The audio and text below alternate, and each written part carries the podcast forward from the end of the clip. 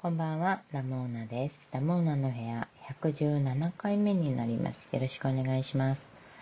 えー、9月21日火曜日ですね。いかがお過ごしですか？今日はね、私はね、あの、朝新幹線に乗ったんですよね。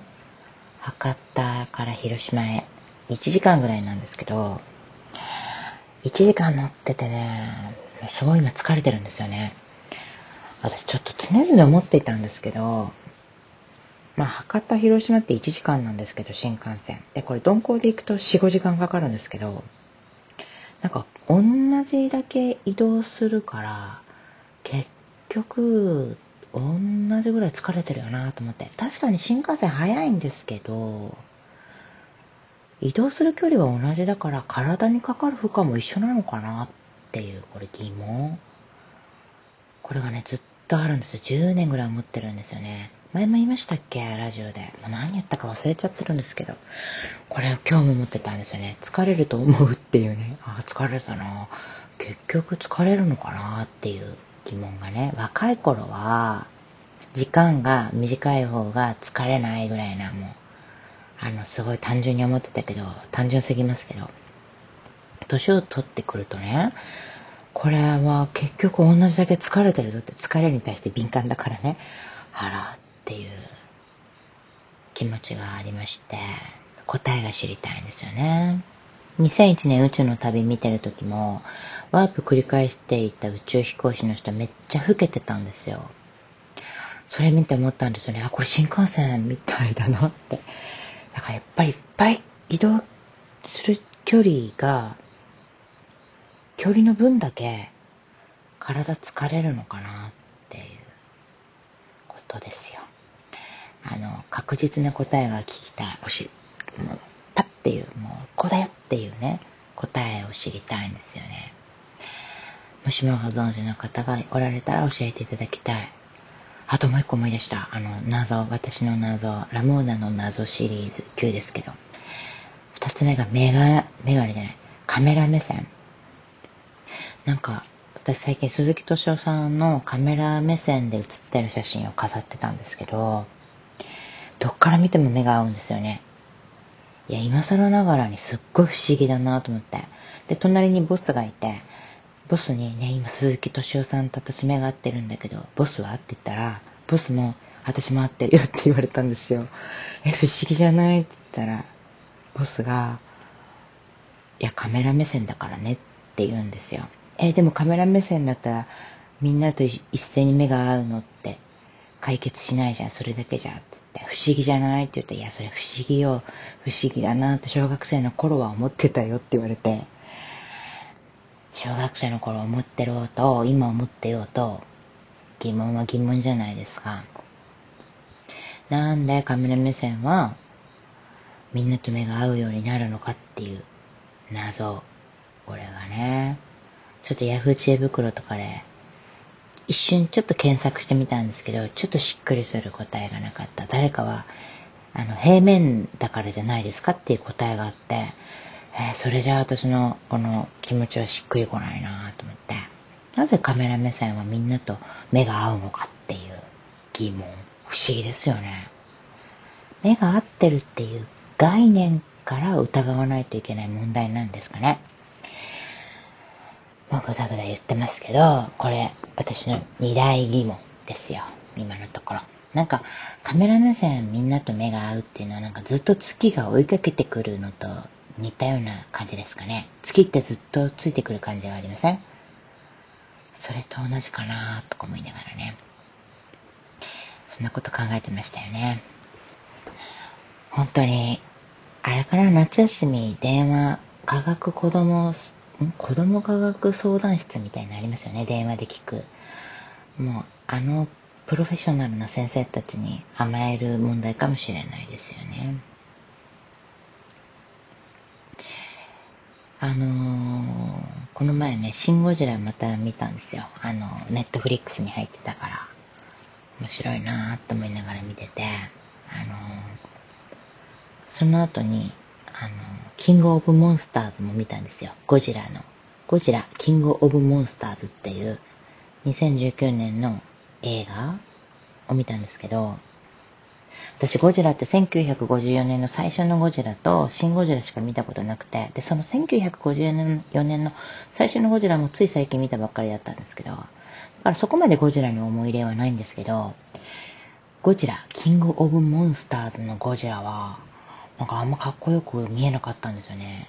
あの、ボテッとして見えて、シンゴジラのゴジラは私かっこいいなって思ったんですけど、まあ、ゴジラファンの方はどう思われてるのかなと思って、その点。なんか、シンゴジラのゴジラがかっこいい。キングオブモンスターズのゴジラがかっこ悪いというよりは、シンゴジラのゴジラが好みだなって思ったんですけどね。本当にそういう特撮とか全然わからないから、あの、キングオブモンスターズ見てても、あの、ちょっとわからないことだらけだったんですけど、なんでそれを見ようと思ったかっていうと、いっぱい怪獣が出てきそうだなっていう、もう単純な理由なんですよね。なんか大きい怖いものって、ちょっと見たくなるじゃないですか。何人かいると思いますよ。大きい怖いもの見たくなる人。見たくなる時が来る人。私そのタイプなんですけど、大きい怖いものが見たいなと思って、で、いっぱい出てきました、大きい怖いものがね。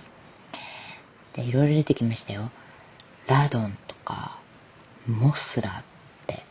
で、なんか3つの首をした竜が出てきて、これをね、モンスターゼロって呼んでたんですけど、え、これがギドラってやつじゃないのって知らないくせに、ギドラって名前だけ聞いたことあったから、モンスターゼロを見ながらね、ずっとこれがギドラじゃないのこれがギドラじゃないのって思いながら見てたら、ギドラでした。面白かった。自分がなんかずれたことをずっと疑問に思いながら映画見てたなぁと思って。私ギドラ好き。なんかギドラが悪者みたいな感じだったけど、ギドラ好きだなぁと思って、あの造形がね、いいですよね。三つの首が生えてるドラゴンとか、めちゃめちゃかっこいいじゃんと思って。モスラも初めて見たんだけど、なんかモスラは、すごく、あの、なんて、けなげに書かれてましたよね。モスラのことが好きなんだろうなーって思って。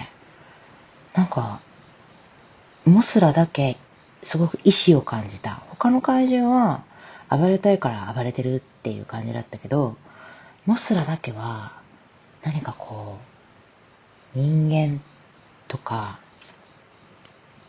他の生命体に対するなんか思いやりみたいなのを描いているような気がして、あんでその後調べたら、モスラの人気って高いんだってことを知って、あ、モスラすごいなと思いました。モスラが見たくなりました。だから最初のモスラ。モスラヤってやつですよね。あの歌のやつ。あれ見てみたいなと思って思思ったんだったっていうことを思い出したので、近々モスラを見てみようと思います、私は。いやー、ね、ゴジラ、キングオブモンスターズ、映画館で見た方が絶対面白かっただろうなと思って。なんか、怪獣同士が大暴れするサイドストーリーに、主人公となる家族の物語があったんだけど、なんか勝手でね、みんなね、ひどいドラマだなとまでは思わなかったんだけど、お母さんがすごく勝手なようにね、あの、自分の独断と独端的なその正義感によって人類みんな巻き込んで一回あのなかったことにしてもう一回世の世界を作り変えるみたいなお母さんが相当勝手なように描かれてたけどお父さんだって結構勝手じゃんっていう感じでね。あのファミリーはちょっとよくわからなかったですね娘が立派に育ちますようにっていうようなお話でしたね。まあでも多分あの怪、あの映画のメインは怪獣の戦いでしょうからね。そこは割とどうでもいいところなんでしょうね。映画館で見たい、買ったなと思って、映画館で見るべき映画ってやっぱりありますよね。あの、ロード・オブ・ザ・リングの3作目ですっごい大きい像が出てくるんですよね。私あれも大好きなんですよ。あれを見た時も、ああ、これ映画館で見たいやつだって。やっぱ大きくてもうとんでもなく大きいものが大暴れするって最高にいいなと思いながら見ていました。今度そういうものが出るって聞いたら、ちょっと映画館で見ときたいなって思いました。今日はこんな感じで終わろうと思います。最近ね、そこまでね、こう、ドラマチックなことがね、起きてないんですね。だからこういうタラタラっとしたお話なんですけど、まあそもそもこれがね、ダラダラ、ダラダラする時のお供になるためのラジオですから、これはもう、あの、全うしているのではないかと期待しているんですけど。じゃあ、また来ますね。どうもありがとうございました。今日も聞いていただいて。それでは、さようなら。おやすみなさい。